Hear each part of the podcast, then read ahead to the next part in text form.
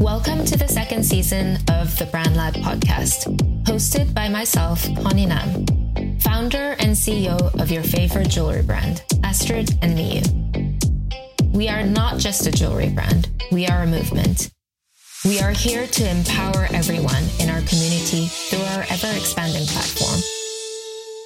During the pandemic, I started mentoring a few business owners Following the experience, I was looking for ways to scale the knowledge and information and decided to launch a podcast series where I interview founders and leaders for inspiration.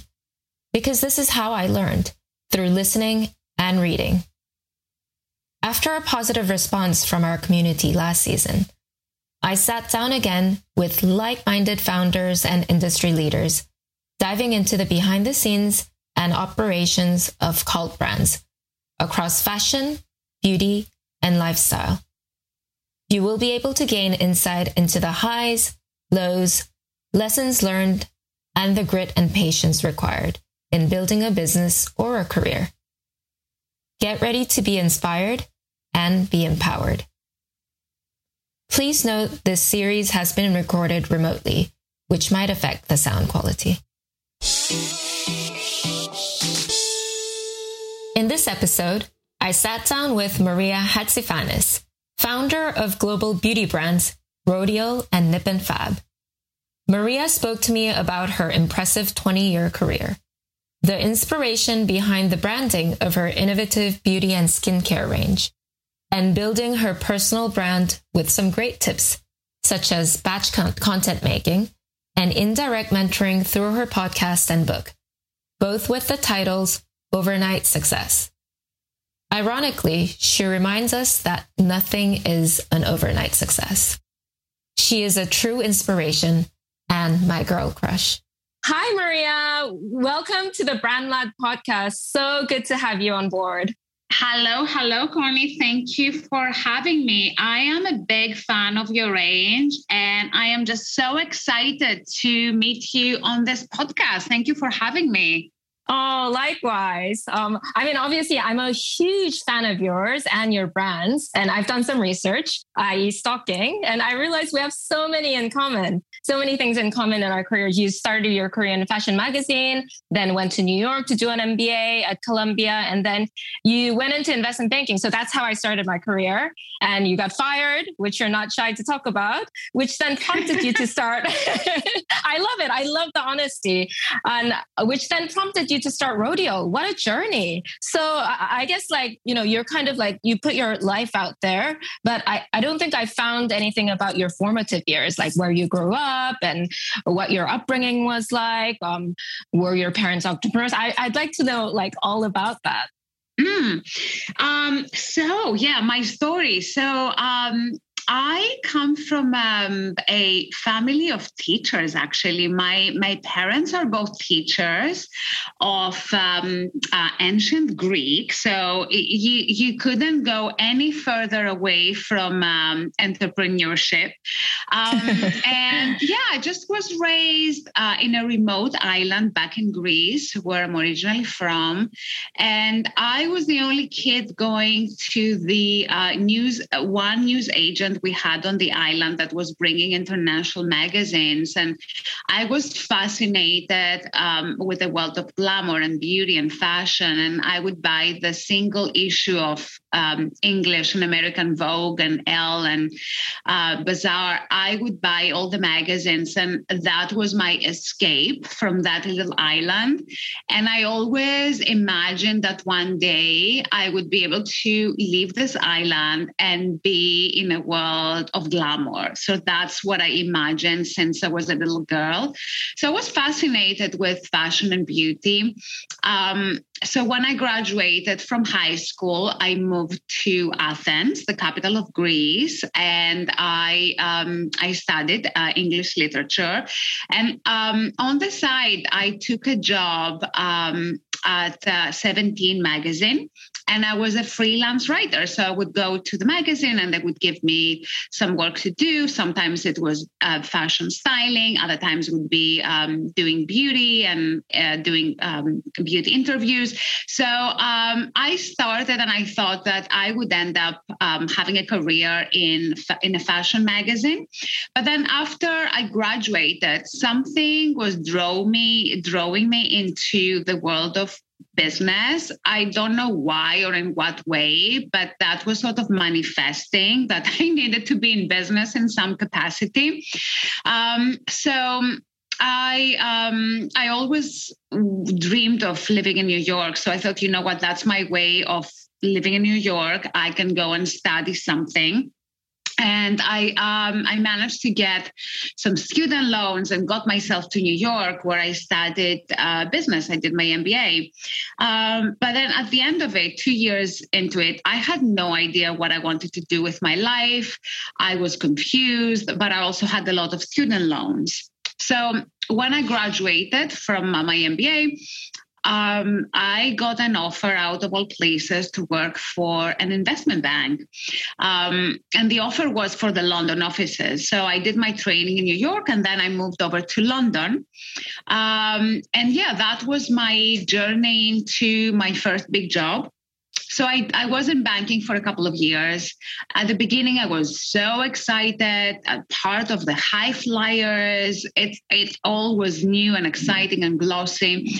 And then two years into it, I started losing my enthusiasm. Uh, just doing another spreadsheet just wasn't exciting for me anymore. That sounds so familiar and so relatable. I can imagine. So I became a very bad employee, uh, showing up late, not working weekends as we did back in the day. And then one day I was called in the boardroom and got fired and you know what? I say this uh, you know with a with a calm voice but it, that was a big shock for me back when i was in my early 20s yeah of course. Yeah it was shocking. I didn't know what i was going to do with my life so i took a few months off and that's when i decided you know what? I don't want to go back to banking. I started my career as a um, beauty and fashion writer. I love beauty. Let me start a beauty company. How hard can this be I was so naive. But yeah, that's how it all started. And that's how I got into beauty. Wow. So if you didn't get fired from banking, do you think you'd still be there? Or do you think you would have had like the guts or um, I guess the catalyst to start your own business? What prompted you to start your own business? So yeah, what happened was I knew that I loved beauty. I also know there was part of business and finance that I really enjoyed, the strategic part, that the analysis that leads you to make decisions. I enjoyed that part, but not doing spreadsheets all day. So, um, what I did, I did a bit of research and I identified a gap in the beauty market. Um, of a range to deliver targeted treatments to specific skin concerns. That was my idea because back in the day, everything was basic. You had a basic cleanser, basic moisturizer, and there wasn't any, nowhere near what we have right now. There was nothing. So um, I wanted it to be fun. I wanted to use innovative ingredients. I wanted, I wanted to take skincare not as seriously, if that makes sense. So I knew it was going to be a serious skincare uh, fix, but I also wanted it to be fun and and have fun packaging and and fun names. So you know, skincare is important, but it doesn't have to be so serious. So that was my idea, and and that's how Rodial started. Yeah, I completely get it. And if you look at Rodial, you have some really provocative and um, tongue-in-cheek names like, you know, the snake oil serum, mm. dragon's blood, and all these things. Where do you get this inspiration? And is that a huge, like, I guess, ethos behind the brand? Yeah, so um, it all started. It was uh, year three. I just moved into my first office after working from back room at home, and um, we were about to launch our first anti aging serum. and I get a little pack brown box from the lab. Um, I tried the product; it was beautiful. Um, I had a team of two. We all played with it. We looked at the designs, and we were gonna call it anti-aging serum. But you know, then I thought, how are we going to compete with everyone else out there? You know, you have the Estee Lauders, the Lancomes, they're all doing anti-aging serums. We have zero marketing budget. How are we going to stand out? So I'm looking at the list of ingredients, and one of the ingredients related to viper venom. And I thought, oh my God, let's call the product snake serum my team was like, "Oh my God, you, are gonna take us out of business? What are you talking about?" but anyway, we we decided to go with it. Uh, we capitalized on the name. We made the product black. We did a photo shoot with snakes and we created some amazing visuals. And when we launched it, uh, the product went viral within 24 hours. And we started getting calls and orders from Japan to Germany to Australia. And honestly, Connie, that was the first product that put Rodial on the map. And I don't think that we would be where we are today if it wasn't for the snake serum. Yeah, I love that story. It's amazing. You took that risk and it just um, opened doors for you. So, like, I mean, like everything looks so successful and glamorous right now. But I know on the backstory, um, you say it took seven years to get your products into your dream department store, which is Harvey Nichols. How do you, um, I mean, how, how do you persevere um, for seven years? What was the process like? And what were you thinking? Well, a couple of things. Uh, one is just to, and I think that's a point that um, a lot of your listeners will definitely relate. I wasn't able to get funding for my business. Um, and that was a big slap in the face. Um, not just from the point of view that I didn't have the capital that I needed ideally to get my business off the ground, but getting investment for me would be um, a way to validate my business idea. Um, so it all started very small from a back room at home when I didn't get investment. I had some savings from my my uh, time in banking, and I, I couldn't take an office, I couldn't take employees, so everything was super small. So uh, back in the day when I started, that's over 18 years ago, uh, the online um, business wasn't a big part of um, of a company's uh, turnover. So there wasn't uh, there weren't many people shopping online if you want back in the day. So the only way to get your brand off the ground was to get it in a store. Uh, so it wasn't that i had a lot of other choices uh, for rodial to grow. We just had to get it in more stores. Um, so what i did um, as I say in my book, is um, I sent um, a collection of products in a beautiful basket and ribbons and all that, and in a beautiful card. Um, uh, and I also attached a few of our best press clippings. So I sent a beautiful package and I said, you know, I'd love to meet up and with a buyer and connect, and I can tell you a bit about my brand. Um, so the first year, nothing. I didn't hear back. I sent an email, not hearing back. Um, and that went on year after year. Probably at around year three, I got an email saying, Thank you for uh, sending us the products, but currently we don't have a space for Rodial. And then um, by year six, they they started getting a little bit more interested. Uh, we had the meeting, but nothing happened. And finally, year seven, they said yes will give you a small shelf, but you have to promise you will come to the store and sell the products yourself. So I was doing Monday to Friday working at my home office. And then on the weekends, I would go to the store to sell my product. Um, so, yeah, back to your question, there was no other option for me. If I wanted to grow my business, I needed to be um, the products to be in a store, as online wasn't available to us. Um, um, and there wasn't such a big part of um, of uh, of the world. So yeah, I had no other choice, so I kept going. Yeah, yeah. I, I mean, like it, it sounds really easy for you to say you had no other choice, but I think a lot of um, people that start their own businesses, it's really hard to I guess, persevere when someone says no constantly for seven years. Um, I, I guess, like, how, well, what kind of advice would you give to these people who need that kind of like motivation or perseverance?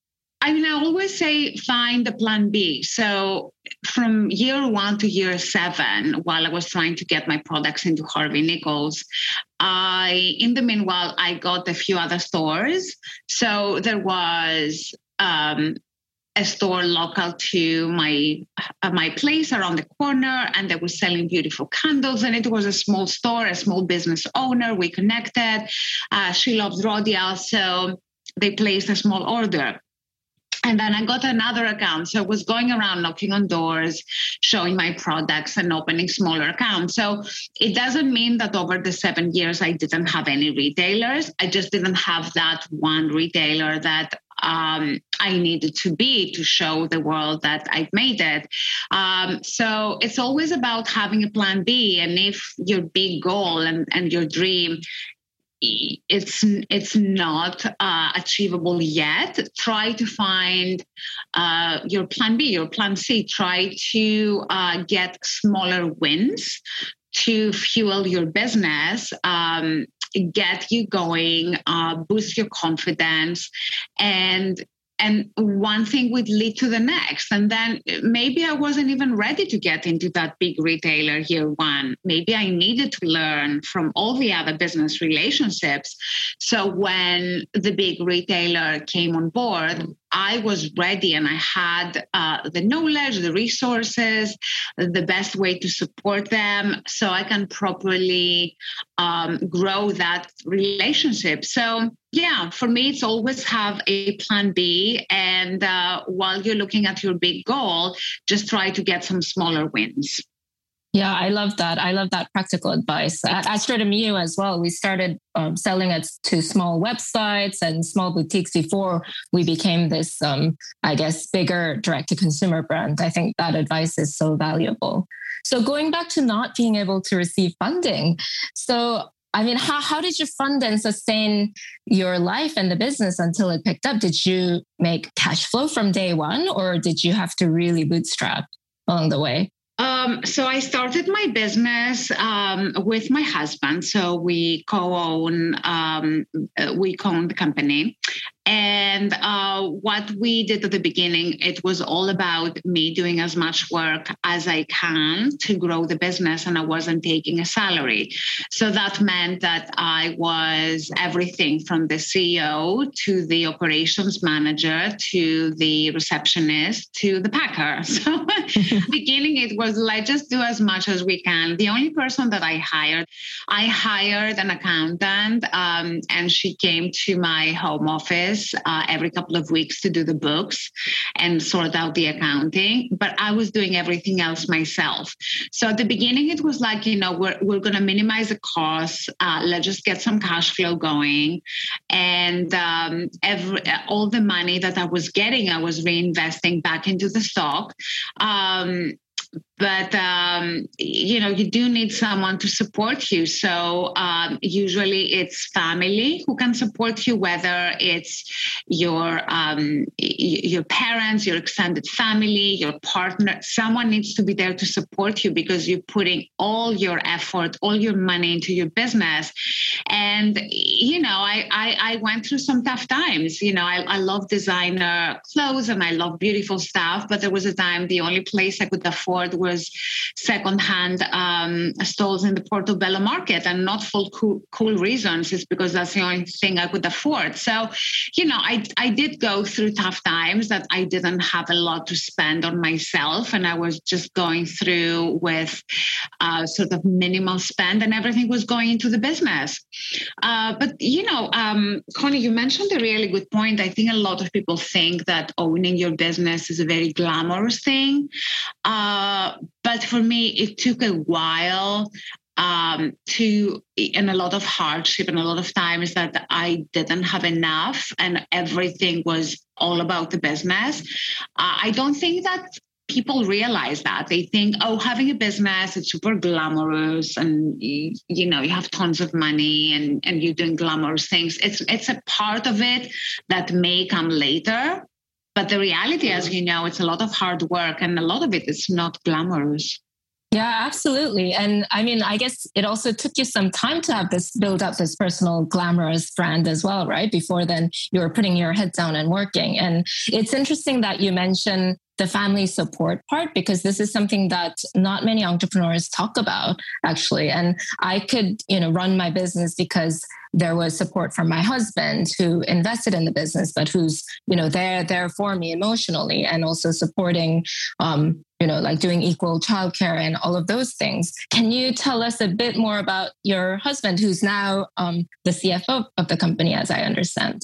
Yes. So um, when when I started the business, uh, he was still working in the finance world. So um, he was super supportive of my idea, and that's very, very important for me. And I wouldn't be here today if I didn't have his support. Um, and uh, so yeah he he had to work he had to bring in a salary so we can survive um, but then after a point the business has grown so much that we we felt it was the best thing for him to leave his um, his job and, and come and work for the business full time that was about seven years ago. And at the beginning i was i was a little bit um, concerned how this would work. You know if you you live with someone and then you work with someone. And and also i felt that rodial and my business was kind of like my territory and i didn't want him to get involved. Um, so he's come on board but the good thing is that we are so different. And um, it's all about everyone dealing, uh, him and I dealing with a separate part of the business and really taking care of our stuff. So uh, he deals with the um, anything finance related. He deals with all the IT stuff that I don't want to know about, and some of the operational stuff and and and back end. Um, and I deal with um, with a creative, with sales, uh, with uh, marketing, with all with the more creative stuff, which I enjoy doing. And yeah, our days run very different. We deal with different people. And I'm the kind of person that I take care of my own thing. So if I say this is something, it's it's within my area of expertise, I'll take care of it. I'm not gonna be um, you know going in and out of his office and and discussing things all the time because i feel you also need to be in control of certain areas. So so there's the you know divide between yes we are a couple but also we have a professional relationship. So yeah it's it's not easy but at the end of the day you know that if you work with a family member they have the best interest in mind of um, of, of you, of the business, um, and anything that comes across any challenges, you just have to deal with them. But yeah, overall, a positive experience. No, that sounds amazing. But how do you draw those boundaries? Do you are you tempted to talk about business on your dinner table when you're with kids as well and on the weekends? How do you switch off, or do you not switch off? it, it, took a bit of um, back and forth to just be able to separate it. It is very important to do so. And yeah, I, I tend to not to want to talk about work after work obviously there's times especially now that we've been working from home over the past year on and off it's it, it has become more challenging to differentiate uh, one from the other but I'm usually the one who would say, you know what, let's just deal with this tomorrow during working hours. I just need a bit of a break. So we usually stop talking about work, but I had to put my foot down and say, let's just talk about it tomorrow. I'm just too tired right now. So I feel you need to set the boundaries and just make sure that you do have some private time that you don't talk about work. It's not easy, but it's the sane thing to do yeah, I guess you really need to be Oh, what, why, why are we hearing this? I, I, guess you need to be really disciplined if you're working with a family member, especially your husband, especially during lockdown.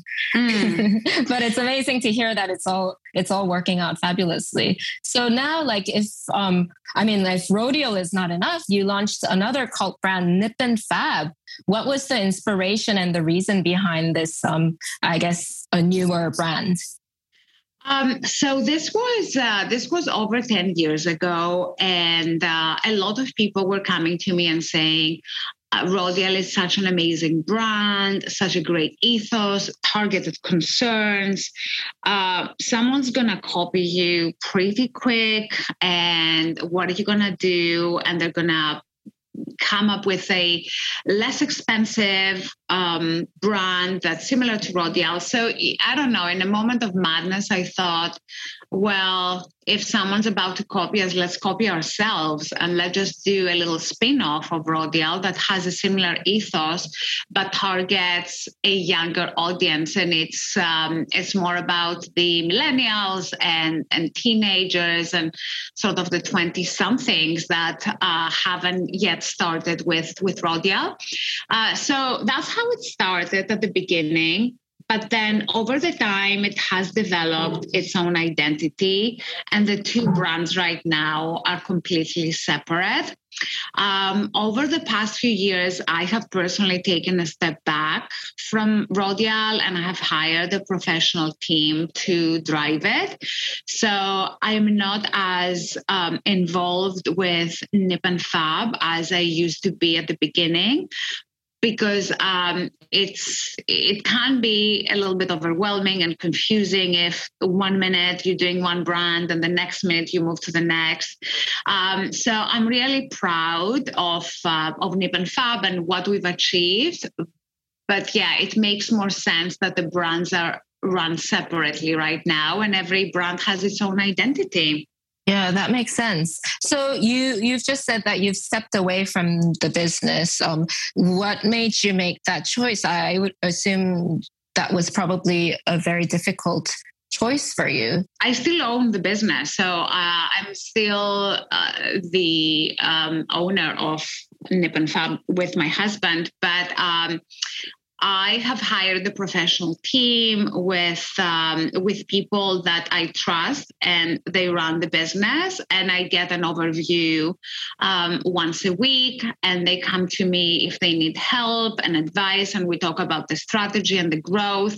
But I'm not involved in the day to day running, and um, it's uh, sometimes it's what you have to do to grow um, and I, I've seen throughout my journey that the minute I hire the right people, um, it's when the business grows and goes to the next level. So with Nip and Fab, there's been so much potential um, with with it being a millennial brand, and we, we work with mm-hmm. thirty thousand stores all over the world. So it, it's it's a it's become a massive brand, and it just needed a different approach, and it needed a lot more focus than I could give by being in both brands.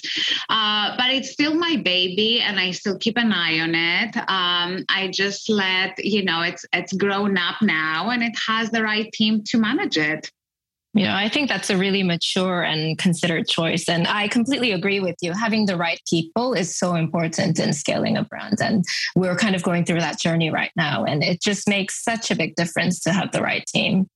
So, um, I mean, like we can talk about this offline separately when we go for a coffee. Mm. I need to get some advice from you. So now you've been an entrepreneur for, I guess, like close to 20 years. Wow.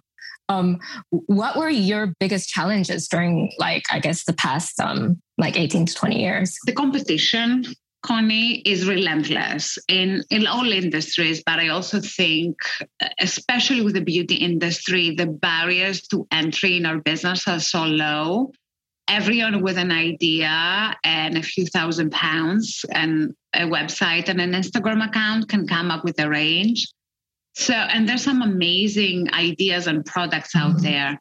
But I've decided very early on that I'm not going to look at the competition. Uh, and there was a day a couple of years ago that I went through my Instagram and I have unfollowed every beauty account that I was following because it was just getting getting to me and seeing new launches every day. And you know, you get affected and you're thinking, oh, maybe I should do this, or why didn't I do that? And it makes you second guess yourself. Um, so I've decided I'm going to follow my own lane. I'm not going to look at what other brands are doing. It's very important for me to have a clear definition of who the Rodial woman is and, and what does she uh, need for her skin, for her beauty, what does she need to feel confident. And um, and just follow my own lane rather than get affected by other brands. Um, so, yeah, that's for me, that's the key thing for anyone really starting a business. You can get discouraged if you follow all the competition very closely and if you compare yourself to the competition. So, for me, that's the hardest thing just being focused and be who you are and just having a clear view of your vision and your future. I completely agree with you. I, I need to go unfollow all the jewelry brands on Instagram now. You've inspired me.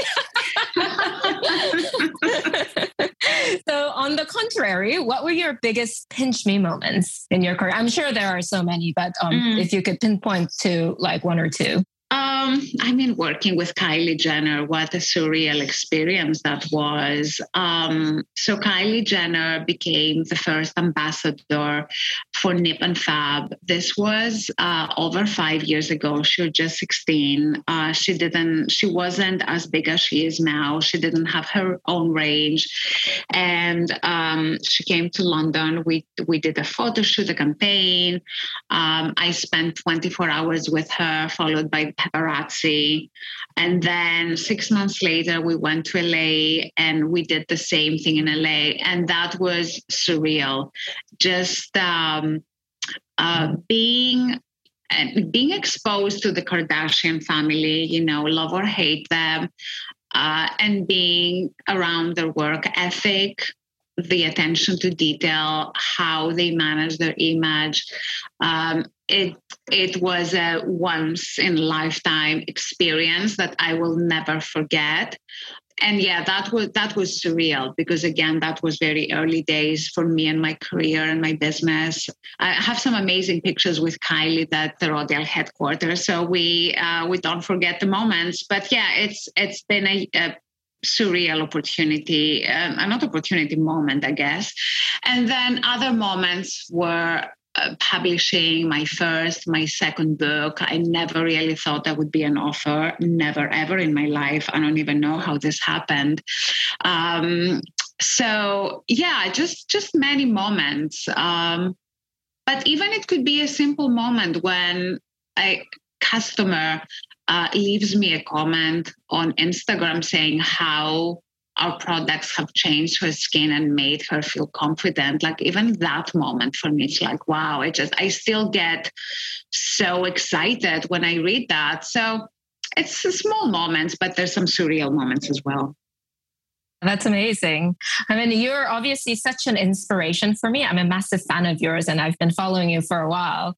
Um, but what amazes me is, you know, like you not only run your businesses, but uh, you know your image and personal branding is like very curated and glamorous and you seem to be doing so many things in one go. How do you manage that? Do you have a full team of supporting you with your personal brand or um, i don't know do you not sleep? Tell, tell us a bit well, it's uh, you know what? If you look at what I, what I do over the last five years, it looks a lot, but it's projects.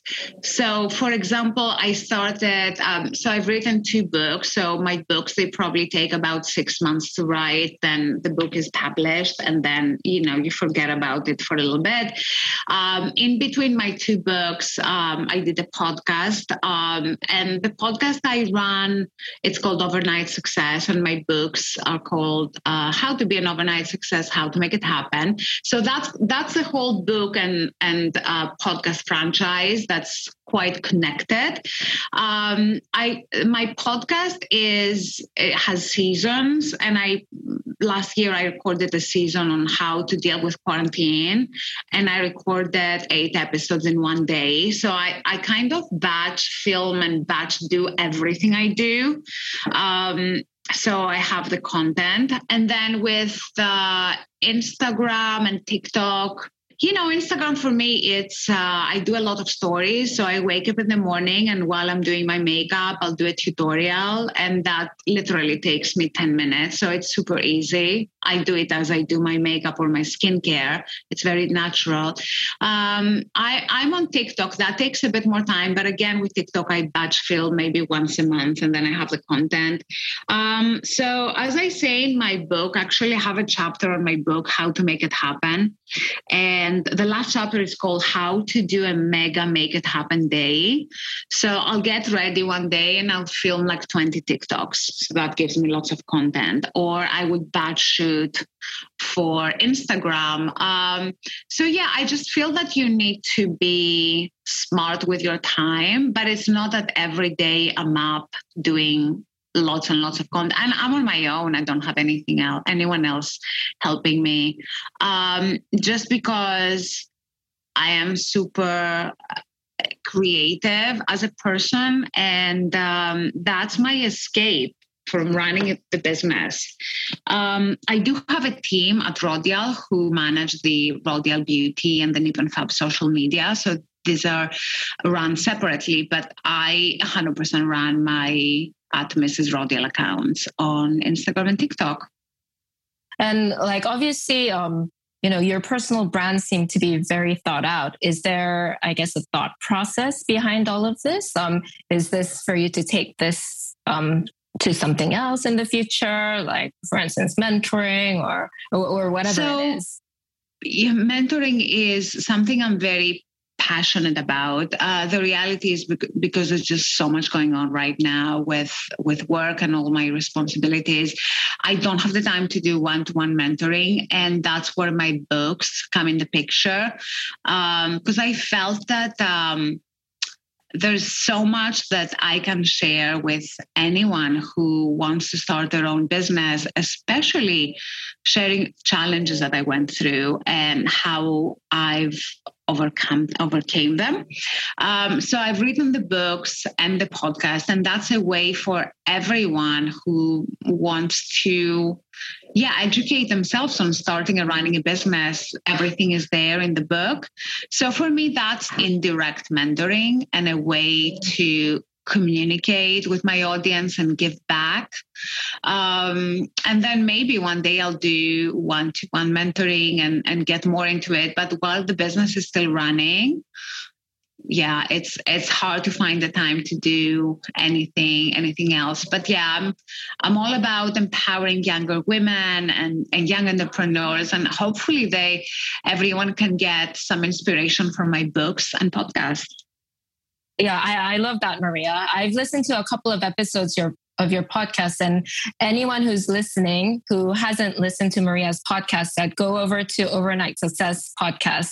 You've got such great nuggets in there, and they're so practical and down to earth um yeah which is amazing they're so so practical so anyone who hasn't listened to it please go listen and um I guess like the most important question that I want to ask you. You look so flawless at age 50. Correct me if I'm wrong about your age, but I, I was so surprised. Can you share some of your skincare slash lifestyle tips? Well, I us? think it's uh, when it comes to how you look, it's all about lifestyle choices. So you know, from what you eat. I've gone vegan back in September and I've seen a massive difference on my skin. Um, I work out a few times a week um, at home now with my Peloton app, whether it's light weights or um, on my bike. So I feel that working out, it really gives you that great blood flow that really shows on your skin. Um, I do have weekly massages because that's another way that you can get your blood flowing and it just makes you look 10 years younger.